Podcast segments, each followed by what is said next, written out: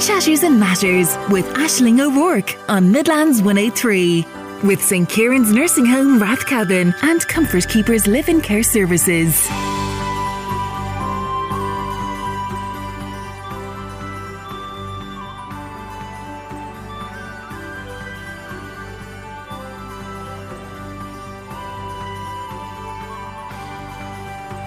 Morning. You're very welcome to Chatters and Matters. Ellen Butler here again, filling in for Ashling once again this week. Hope all is well wherever you're tuning in from this morning. Today's show is brought to you with thanks to Comfort Keepers and St Kieran's Nursing Home Rathcabbin. And of course, thanks as always to the Age Friendly Alliance for their contributions. If you'd like to get in touch with the programme, the best way to do so is via email ellen at midlands103.com. Coming up between now and nine o'clock, we're hearing so much about the climate crisis, and here in the Midlands, I suppose there's so much talk of winding down peat harvesting and moving away from what we know. And it can get quite depressing at times, to be honest, and difficult to see what's ahead of us.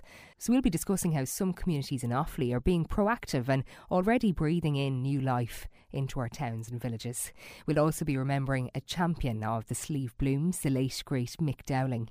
But first up, it's always a comfort to know there's someone on the end of the phone ready to help if you ever find yourself in need. And of course, you're already familiar with um, Age Friendly Ireland, but did you know that there is actually an age friendly coordinator in every county on hand to offer all kinds of assistance? Well, Anne Moran is the age friendly coordinator for Westmeath, and she joins me this morning to chat a little more about it. Good morning, Anne. You're very welcome to Chatters and Matters.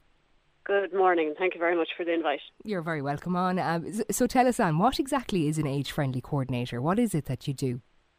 The age friendly coordinator of the programme itself is a, a two year pilot project uh, which started in May this year and finishes in May 23. And it has uh, a number of aims. It has the, one of the aims is to support um, older people remaining in their homes. You know, research does state very clearly that older people do want to remain in their homes. And what the programme does, it, it, it, it puts that uh, support in place uh, to ensure that the older person does maintain their independence yeah, that's the um, big thing, so, Anne, isn't it, about maintaining independence? Because there is that the tendency, unfortunately, in general, to think of older people as having to be minded once you're over a certain age, and and that's not even the case in reality. Yes, yes, and you know the desire then uh, for older people to stay in their own is it can be often challenged by the the home not being suitable. You know, okay, uh, particularly yeah. where their their their needs become maybe more pronounced, their financial means decrease, you know, and their mobility does decline. Um, so you know, the, the age friendly program is very much around uh, performing or carrying out an assessment and intervention.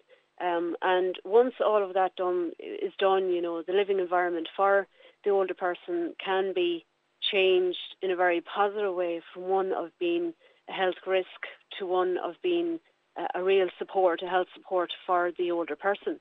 Okay, um, so when you when you say that, Anne, are you talking about kind of the likes of stairs and, and maybe yes, bathroom facilities so. and stuff yes. like that?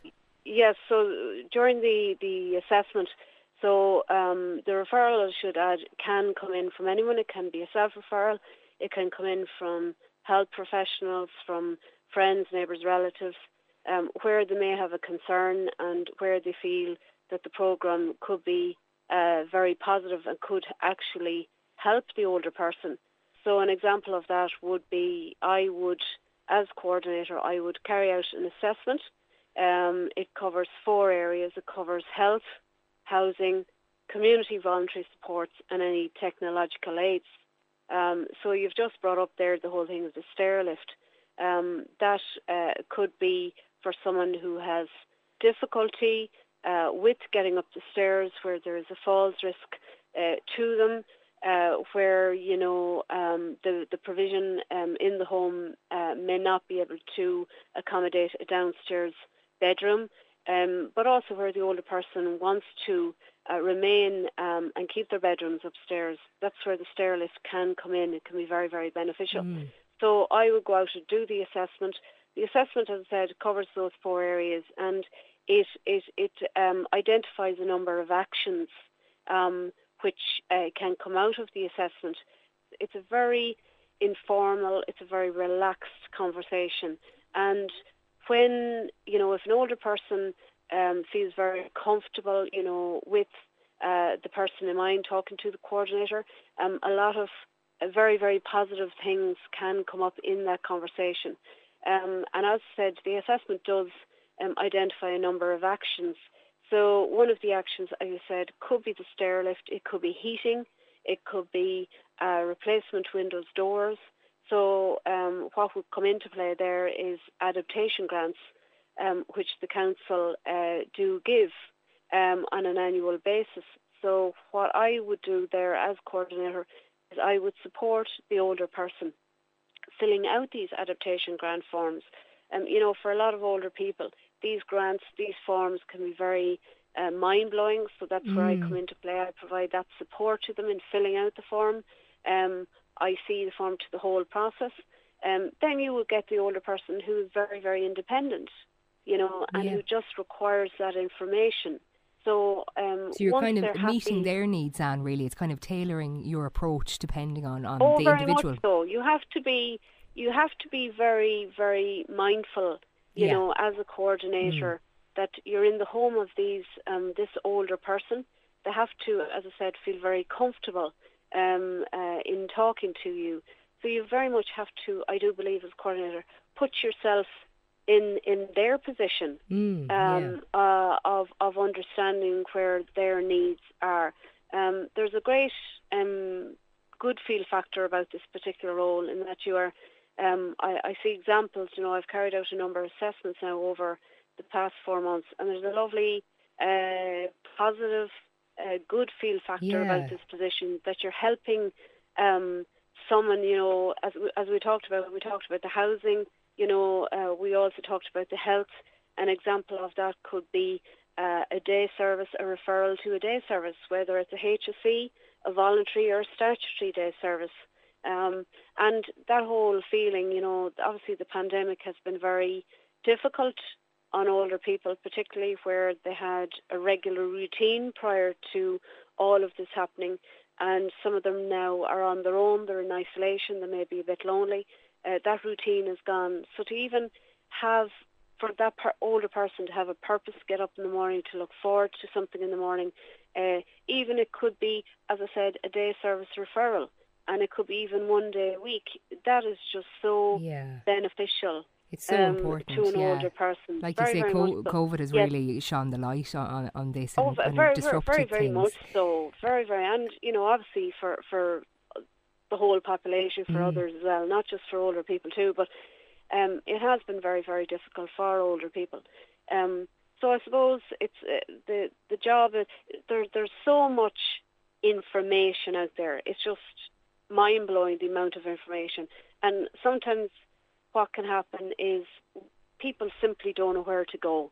They don't know who yeah. to call on. You know, and, and uh, especially those grants and, and you mightn't even be aware of the grant let alone be able to no, to, exactly, to navigate exactly. the, the form so it, it, it's great yes, to have yes. the likes of yourself out there who like you say might just want a bit of information but don't know where to get it or yes. actually maybe need some some more um, some more help. But y- yes, you you reference the kind of so. people wanting to maintain independence, and, and that's so important as well. And I suppose there maybe would you would you encounter an element of pride and in, in, in older people who maybe are a bit you know apprehensive or a bit afraid to admit actually I do need help.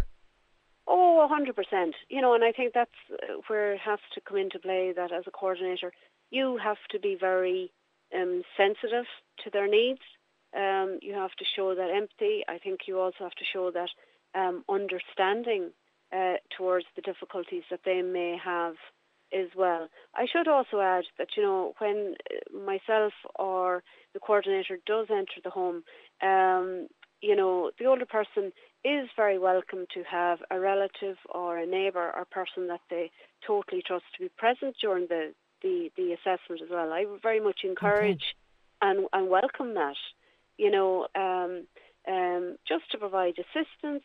Sometimes maybe clarity might be required. You know, for the older person, I may say something.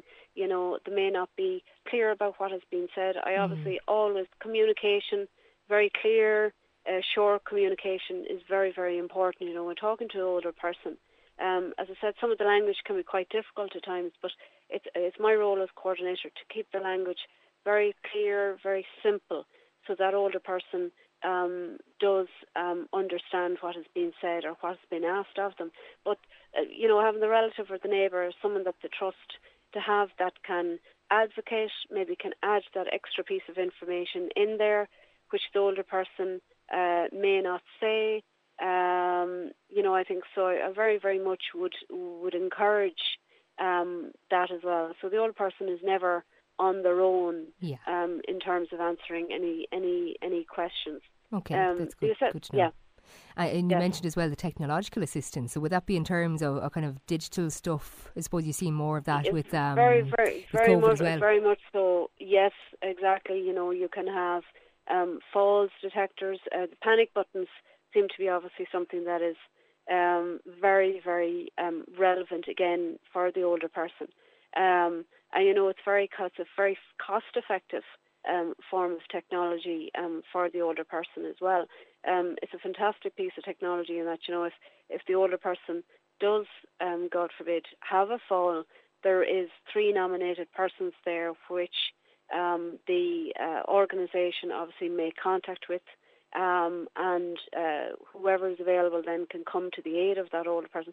I do believe, you know, the older person does find that a great sense of security as well. I know it's quite a common, and quite a popular form of technology, but it does provide that um, very positive reassurance. Yeah, well you, you mightn't even yes. ever need it, but knowing it's there is what's important. It is fantastic. Yes, yes, yes, yes. Yeah. yeah, yeah. And, and, is there a particular eligibility when it comes to this, and it just in general yes, to be to be able um, to access your the, service? Yes, well, we do say uh, 65 and and older, but obviously, you know, there is discretion there in terms of if um, a person felt that there was a, a need maybe for someone from 55 onwards, uh, we would encourage a referral to come into us as well. Um, I do believe it's having um, it's about having a very preventative approach uh, to someone um, uh, someone's condition deteriorating. It's about Yeah. um, getting in there early on, providing that support um, as promptly as possible, um, and promoting that independence. Um, you know, it's it's it's it's much much easier to have uh, a preventative approach than than having to deal with the difficulties. You know um, Yeah, that arise over over over time. yeah. Um, so yes, we would uh, we would encourage that as well. if anyone would like to get in touch with yourself, and I know you kind of cover the Westmeath area, I'll give some details as well afterwards, just about Laois and Offaly too. But but how can they go about getting in touch with you? Well, they can send an email. Um, they can send a referral or an email directly over to myself at um, anne.moran at meathcoco.ie. Um, and then my uh, phone number is is well is 085 8622 845. So as I said, I very much welcome the the, the referrals. Um, they can ring and even query, you know, if uh, they think um, if they just want even further information about the program, they're very welcome to send an email into me or give me a ring. Um, obviously, if I'm unable to answer their call, if they leave a, a brief uh, message, a very clear name and number, I will return their call as, as promptly as possible and I will enable to answer any queries that they may have. Um, you know, the program may not be suitable for everyone, but definitely I do welcome any any further inquiries. Um, I would be uh, delighted to, to get any call and if people do require further information. Perfect. Well, look, it's really helpful to, to get that information, Anne, and it sounds like a, a really fantastic service in terms of just facilitating, as you say, uh, older people living in their homes and maintaining their independence, which is, is so important. So, look, It thanks is. a million It's for, very, for joining us on, on Chatters and Matters this morning. Lovely. Thank you very much for your time. Anne Moran there, age friendly coordinator for Westmeath. And just to repeat her contact details, her email is anne.moran at meathcoco.ie or you can phone Anne on 085 8622 845. And if you're based in Laois or Offaly yourself, fret not, there are age friendly coordinators operating there too. In Offaly, Bridie Costello Hines can be contacted on 087 1198591 or via email on B Costello at offalycoco.ie and in Laois you can call David Murphy on 057 866 4127. Now, coming up after the break, we'll be chatting about the Green Offaly Regeneration Enterprise. Chatters and Matters with Ashling O'Rourke on Midlands 103 with St Kieran's Nursing Home Rathcabbin and Comfort Keepers Live in Care Services. Welcome back into Chatters and Matters. If you're just joining us, a very good morning. I hope you're keeping well. Now, I'm joined on the line by Rebecca Keaveney. She's Project Development Officer with Green Offaly, which is working to regenerate our local communities. Good morning, Rebecca. You're very welcome to Chatters and Matters. How are you this morning? Morning, Ellen. How are you doing? Good, good, thanks. So, look at it, Green Offaly. It started out as an Offaly public participation network. Is that right? It did, it did. So um, in 2018, I became the environmental representative for Offaly Public Participation Network. So I sit on the LCDC. And when I joined that committee, uh, we noticed that people weren't taking up funding um, for environmental projects that would be LEADER funding. So we wondered why people were reluctant to apply for to undertake environmental projects. So we decided that we we might want to find out because we knew people were concerned about the environment. We knew they were concerned about climate change. So I guess two weeks after I became the rep, I found myself at this seminar in Dublin. Um, it was part of the government's um, Project 2040 seminars, and uh, they were asking the question, how do we empower our communities in, through climate change? So, how can we get communities to get more involved and to make changes to their everyday lives? And um, in that seminar, there were two panels of experts, and everyone had a lot of suggestions, but no one really knew how to approach it. Like everyone knew what needed to be done, but no one knew quite how to do it. Okay. So that was that was kind of the very beginning, I guess, of Green Offaly. Yeah, so there was that level of apprehension, like there was a desire to do something, but it was kind of just not knowing how to go about it. Exactly, and this was two panels of experts, you know, in Dublin, right, going well. Right. They had a lot of suggestions as to what should be yeah. done, like communities should be seen more as entrepreneurs and you know, they should get more competitive and they needed to take ownership of things, but they didn't really know how they could do that. So in steps Rebecca. Well, kind of. I'd worked in Wales previously and I'd come across the worker development trusts. And I guess when you compare Offaly to Wales, you know, in, in, there's some similarities in that we have an extracted landscape. Like in Wales, you've got the, the ex-coal fields and mm. uh, the steelwork industries which had, which had shut down. And here, obviously, we got the cessation of the peatland harvesting industry. So in Wales, what they'd done, they'd created this thing called a development trust. So they'd go into communities that had been affected, where there'd been massive job losses and things from the end of industry.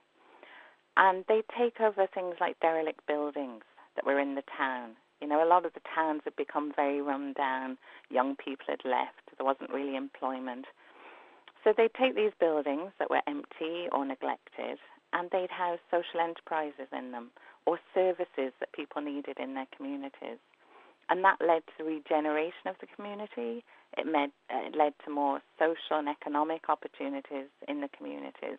And I'd seen firsthand that this was a brilliant model you know? Yeah. It really did revive places. Yeah, you can't underestimate really the impact an industry closing like that can have on the whole wider area. It can really lead to a, a wind down nearly in the community and, and the vibrancy of the area. Absolutely. And I know a lot of people in Offaly wouldn't agree with this, but I think we're lucky in that we're right at the beginning and we've got these solutions. Whereas in Wales, communities have been left to degenerate for 20 years and that had a knock-on effect of massive uh, alcoholism, drug use, um, trouble with young people. You know, 20 years they've been left. Basically, whole communities built up around an industry, and then everyone just left them. Yeah. you know, yeah, the rug pulled yeah. from under them. Yeah, yeah, and then yeah. then you, as as you mentioned, the depopulation and you know, young people aren't, aren't interested in sticking around, which is so sad to see. And I know there's a lot of effort here locally mm, to try not to let that happen or try and reverse it a bit. Yeah, absolutely. So I thought to myself after this government seminar, why don't we use the development trust model? And why don't we use it for the county? why don't we identify buildings in areas like we hope to have a presence in each main town of the county, and why don't we house it with social enterprises, business generating opportunities that are relevant to that particular area? Like, for example, Banagher would be close to the Shannon, so it would have its own unique identity. And, you know, so on and so forth. Clara, it used to have a, a really big cloth industry.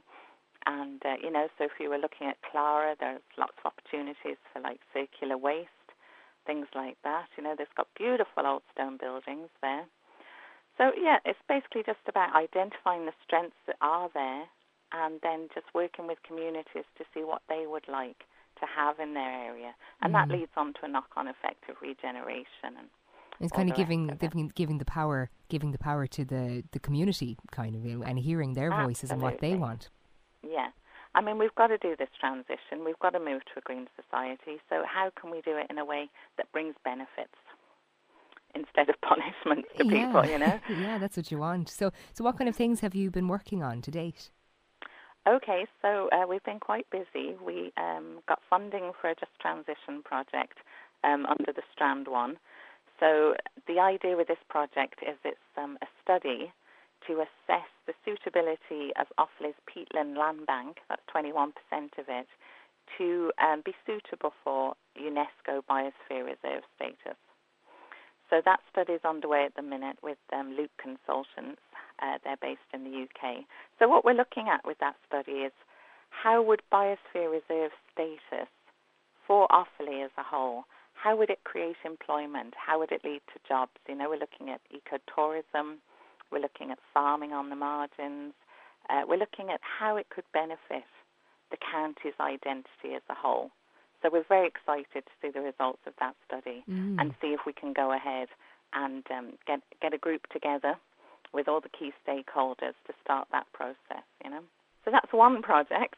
Um, okay. Um, another, another one we're in partnership with Offaly Local Development Company, and that is a Strand Two project for Just Transition and that is um, giving us a headquarters in Kilcormac, which is very exciting. Yeah. Yeah. So um, Offaly Local Development Company have secured just under one million. And uh, I don't know if you know the old Fiesta Ballroom in Kilcormac. Yes, yeah, yeah. Yeah, it's an eyesore. but an incredible historic building, you know, mm, and so important for the peatland communities. So um, we've got funding to uh, renovate that building as per the Development Trust model. Fantastic. And that's going to be the county's Climate Action and Green Enterprise Centre. Wow, okay. Really breathing in new life there, so. Yeah, and we're so happy it's in Kilcormac because, you know, it was one of the, the prominent peatland communities, um, you know, situated, mm. uh, built basically around the peatland industry. It's in the centre of the county and I love the fact that it's a ballroom.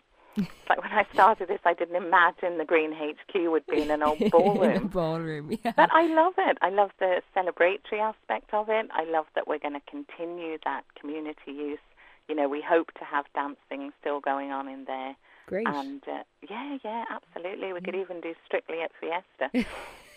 once a year. Why not? You know. Yeah, I'd love to go to that. You'll have to get your disco balls out. So I hope they're up all the all the time, yeah. permanently, well, even while you're working in your offices. You've got your disco well, we're keeping the, the dance floor, and uh, the dance floor is incredible. This big maple sprung dance floor. It's it's really lovely, and it's huge.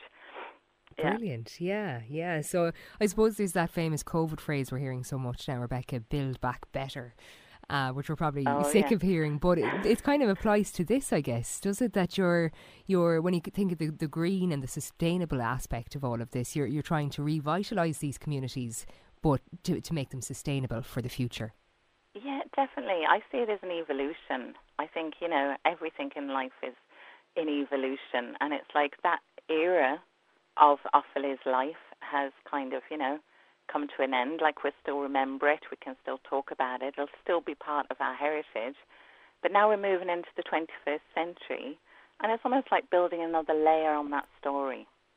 You know, it's mm. evolving the picture, and I think we've got an incredible opportunity in Offaly. It's like every we're so important when it comes to climate change.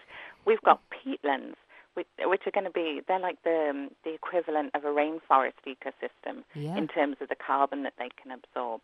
You know, we have massive agricultural lands, and again, the farmers are going to be on the front line. So we're looking at doing everything we can to help them kind of, you know, diversify income. Like we we've got funding from LEADER to deliver a guide for farmers looking to um, generate renewable energy, whether that's from biomass or crops or solar. Mm.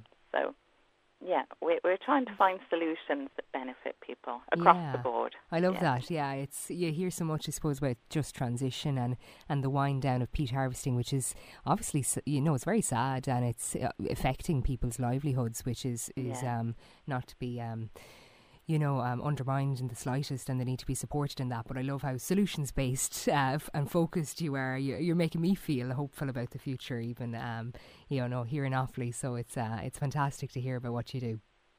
Oh, great. Thanks, Helen. If Thank anyone you. would like to, to find out more about about it, is there somewhere have you a website or somewhere we can yeah, find more information? do. Yeah, you can go to www.greenoffaly.ie. Uh, we've got a lovely new website. It was launched on Earth Day this year, and uh, that just gives you an overview. We've tried to cram the 20-year plan into that website, um, so you should get some flavour of what we're hoping to do.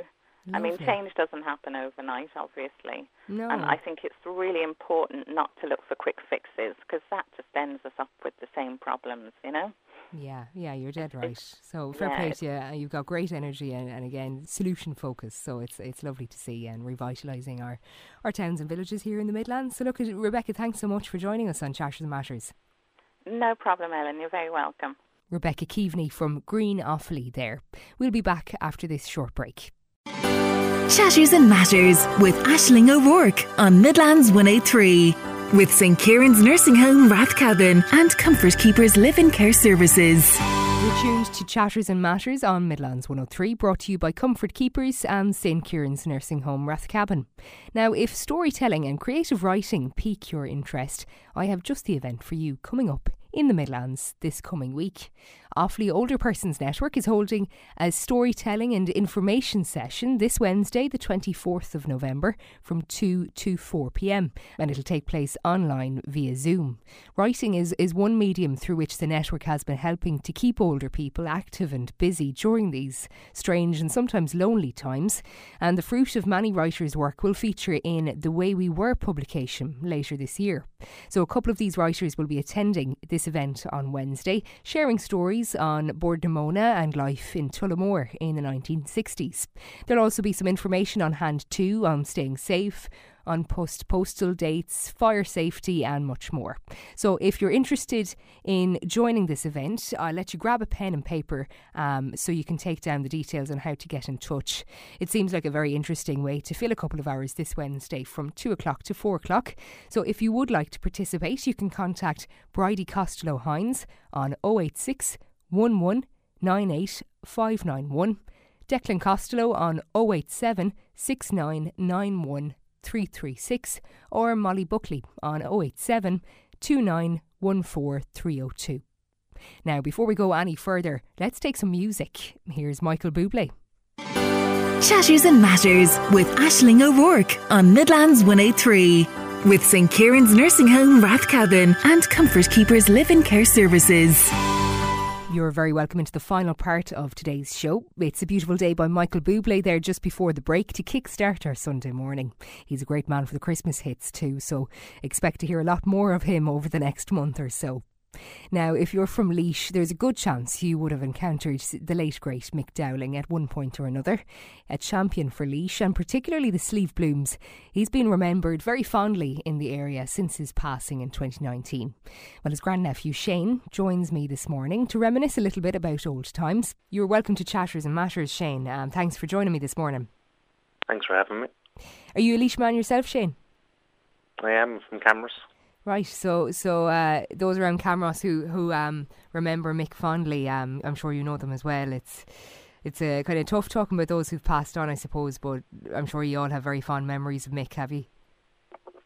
Yeah, everyone will have fond memories of Mick. There's all to describe him as just being a very friendly person, selfless, caring. He loved to keep busy as well. Yeah. And yeah. anything that's to do with machinery or technology or animals and children, he loved all of that and archaeology and the history of the land. And Jeez, he sounds like a, a very busy man. yeah, like I said, he always keeps busy. He's never always on the go. And just for anyone who, who maybe is from elsewhere in the Midlands and, and hadn't come across Mick at all, what what kind of stuff was he was he doing? I know he was involved in a lot of um, like community groups and that.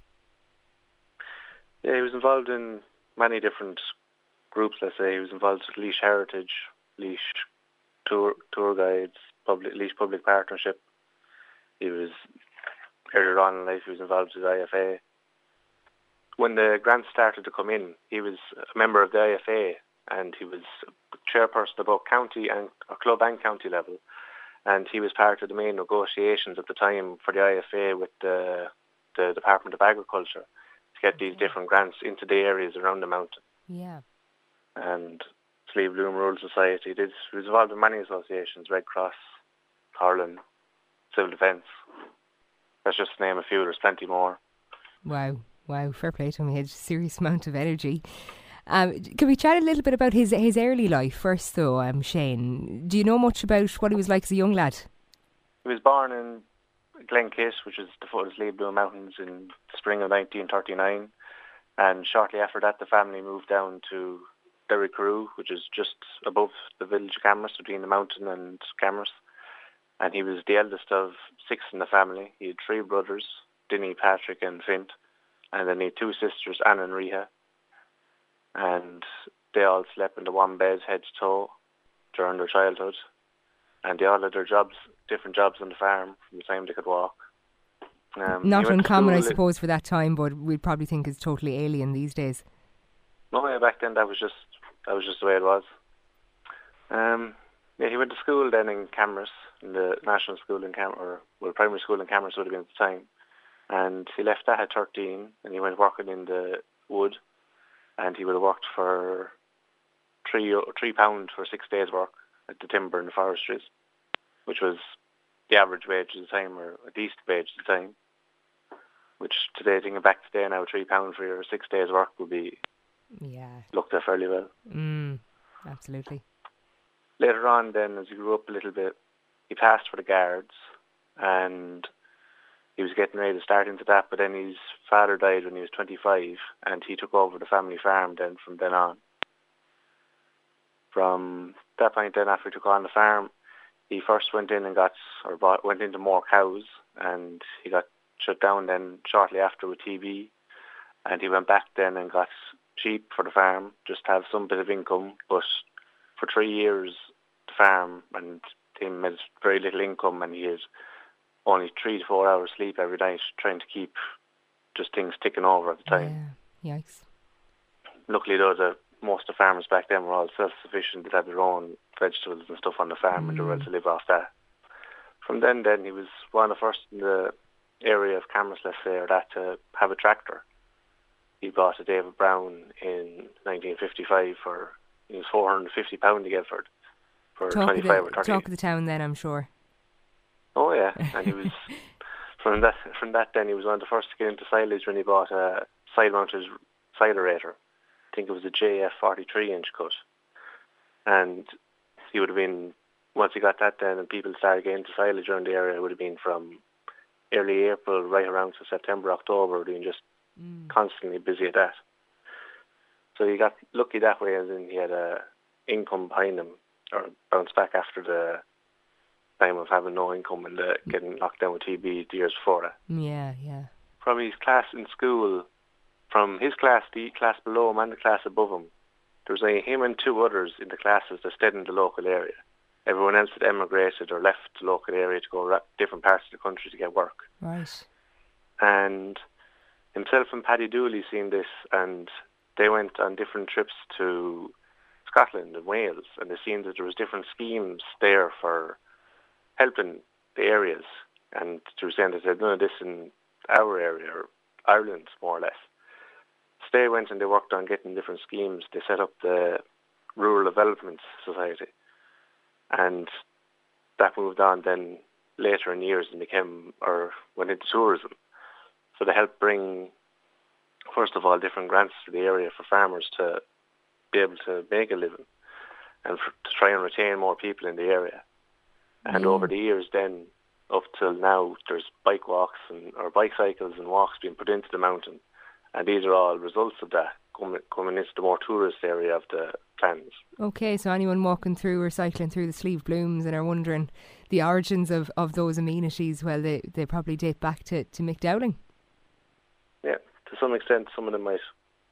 Great, great. Uh, and where do you think he got that interest in the community, Shane? Like he seems so committed to, to improving the area. It, it doesn't the same doesn't really go for everyone. I know some people would rather sit back and, and let someone else do it, but he seemed very proactive. Yeah, I think it was more so just he's seen so many people leaving the area, and there was history, and everyone kind of lost the area. But he used to say that he's um he remembers when he was young, he used to go out and pick the tur- or turnips or onions or whatever was in season at the time with his granny. His granny used to know, used to tell him all about this and everything when he was only young, like a child, and he went out to collect stuff for dinner. And he kind of got the interest, his first interest of history and stuff started from there, and the history of the land and the interest started from there. And he used to meet different people then on the mountain doing farming. Like he used to, when they were doing walks from uh, the Ridge of Capard off over the Mountmellick side, Rosenallis side of the mountain, and bringing sheep up over the mountain the whole way back to the Camross side on the opposite side. Yeah. He met lots of people and learned lots, and I think that's where he got his interest, and he just didn't want to see any of that disappearing over time or more people leaving the area. Yeah, absolutely. It kind of instilled that sort of pride of place in him, kind of passing on those stories and and the kind of importance of your local community. I suppose some sometimes we forget just how important that is to remember that you, we're kind of responsible for our communities. That that's how we make them vibrant, I suppose. Yeah, and then there were some people that used to be great for ancestors and stuff. There was people mm. who come back and they would look to see people that left the area years ago. And Mick used to know all the different graveyards, and people used to come to him for tracing. So he'd be able to you give me your name, he'd be able to go back and trace, and he'd be able to bring the people used to come to him. Then used to bring him to the sites where they were buried and show them where the house they would have been born and raised were years ago. Yeah, yeah, he sounds like a walking encyclopedia. yeah. So then, of course, there's the the Slieve Blooms Walk, um, Shane, which has kind of been renamed in his honour. Is that correct? Yeah, there's a walk being named in the Slieve Bloom Mountains in honour of Mick. Um, and all he's done for the area. It's um, to be announced early next year, I believe. That could change depending on different circumstances, but that's the he'll be the first one in the mountains to have a walk named after him, or the only one yeah. in the mountains to have a name that, named after a person. A huge honour. It goes to show how highly regarded he was. Oh yes, definitely indeed. And I think the Slieve Bloom Slieve Bloom Association um, he was chairperson of them before he died, and John Rigney has now taken over. But he's um, they're erecting a plaque in his honour. Uh, they're hoping to do in the village of Camross near the Poets Cottage. So that's Lovely, another kind of tribute to him. So he did a lot of work with the Slieve Bloom Association, and he helped them, and they helped bring back some of the ancient festivals. They run five fest- festivals throughout the year, such as the milking of the do- goats and Fraughan Sunday and Sound they run them throughout the year, and they helped try and bring back the history and bring back some of the stories to help these festivals not be forgotten. Mm. That's so interesting, yeah, and it's it's um, great to hear. Like they're then going to be passed on to, to younger generations these days, and, and continue it on. Yeah, that was Mick's main thing. He used to always say, just he hoped that all these things would be carried on or kept on, wouldn't be forgotten. As long as these things weren't forgotten over time, that was his main goal and his main passion, I say, to go about and do this. Yeah. So while he was very much committed to to Laois, um, Shane, he he did he was fond of travelling as well. Is that right? Yes, he was. Um, after his retirement in '95 on the farm, he travelled lots of different countries. He visited Portugal, Spain, France, Germany, Italy, South Africa. He walked the Great Wall of China, but his favourite two countries to ever visit was Switzerland. He just loved how everything was so pristine and clean, and everything was just all had its place. And then he loved Canada as well. He wished to go back to Canada at some stage during the fall, so he could see all the different colours throughout winter or of the autumn fall with all yeah. the different maple coloured trees and everything.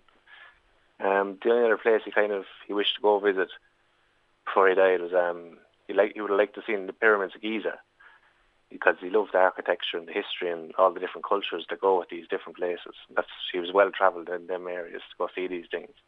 Yeah, sounds like it. I know some people would be interested in going, but they mightn't bother. He he obviously got bitten by the travel bug anyway. He was all over. Yeah, he was everywhere, and they always said he travelled light. He just had a small bag that went with him, and that was it. And that kept him going. Yeah, fair play to him. And of course, a, a big GAA man too. Yeah, he played hurling for many years when he was younger. He said he used to say about how um, he started off at school originally, and he hurled in a semi-final with the minors without a jumper or a pair of shoes. but these were standard nearly at the time.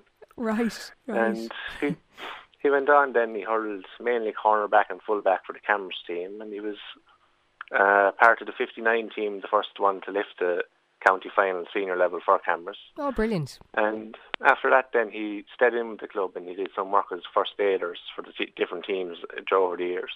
Yeah, yeah, he, he hung up the boots as such, but he uh, he was still in, still involved. Yeah, he was still involved and still showed the face. Yeah, yeah. God, he was definitely a very busy man. God bless his energy. Uh, I know there's younger people out there who, who who wouldn't be as good as going around and doing as much as that. Yeah. Dan Bergen of the Laois PPN, he's helped over the last two years since Mick's passing. In October of 2019, we've had a memorial walk for Mick every year in 2000 or in October. Um, the last two years, we've done the memorial walk up at the Ridge of Capard and down into the Lost Village, and back up by Gallagher as well. And we've had a decent turnout both of those years. And afterwards, each on each of the walks, there was uh, always Cuddy's Brew that looked after us and fed us with food. Again, a lovely tribute to make, and it goes to show he touched a lot of lives, and it kind of goes to show how many people turn out every year for that walk, uh, how many kind of fondly remember him. It's lovely to see. Yeah, we'd had uh, people who talk, just would always invite people to, if they thought at any moment, have a talk or anything's nice to say about him. They were always welcome to. And this year, actually, especially, we went down and at the would have been the Clears house at the bottom of the bottom of the valley. One of the women, um, I can't think of her name now, but she got she had a little she had just gave a little small Ceilidh dance that was taught by one of the old school teachers in uh, right. Ballyfin at the time. Because Mick always loved his dancing. He was every dance he was always at the Ceilidhs, or if there was something going on in the pub, he'd be always down there. Even though he was a pioneer all his life, he right. always used to say that the he always used to say that the barman would wouldn't make much off him anyway, just a few minerals and water. That's brilliant, yeah. And of course, then he, he passed away, um, Shane, in 2019. Yeah, it was October 2019 he passed away. Before all that's happened has happened now up to this time and still yeah. going on. But he was up to the day, up to the time he died, like he was, he went into hospital and even that night he was organising because he knew he'd be in hospital till whatever time the next morning. He was saying he was organising people to go collect flowers from, and I needed a suit collector from here, and this needs to be done for this time tomorrow. And he was kind of he was giving orders, so he was ready to go for the next day again. Yeah, he had no plans of giving up just yet. But no, uh, such is life. He, yeah. But all he ever said was, if it's if it's going to happen, let it be quick, is what he used to always say. So he got his wish that way. To yeah, that, that's lovely. That's lovely, and it's great to see he was full of life right up to the end yeah, never stopping. And like it was only re- it was only just before I think a couple of I think it was two months before that I had done a walk with him. It would have been a favourite walk on the Fraughan Sunday, where you start in Strahan in Glenkiss and travel up around by what would have been his the house he was born in with the with a well out the back of it that he'd renovated, and up to Arderin and then and at 527 metres tall, and he loved pointing out the three lakes of the Shannon that you could see on a clear day from Arderin, and like in the centre of the Midlands, you can see all three lakes of the Shannon all the way up. Wow. Across the country. I'd say he knew the Slieve Blooms like the back of his hand. Oh, he just, there was, if there was anything he didn't know about it, it was very little. I'd say so. I'd say so. But um, it's it's a lovely, I suppose, lovely to chat to you about it, Shane, and, and I'm sure people who knew him will will uh, appreciate the, the walk down memory lane and to remember Mick, um, the late great Mick Dowling. So, look, thanks for joining us on on Chatters and Matters, Shane. No, Laura, thanks a million for having me. It's been an absolute pleasure to be on with you anyway. Shane Dowling there, a grandnephew of the late great Laoisman Mick Dowling. Now, that's our lot on Chatters and Matters this morning. Remember, if you missed any of today's show, you can listen back on Midlands103.com. A big thank you for tuning our way. I hope you enjoyed today's edition. Thanks as always to the Age Friendly Alliance for their contributions and to Rosaline for getting it all on air. I'm back in the hot seat again next Sunday. Until then, take care.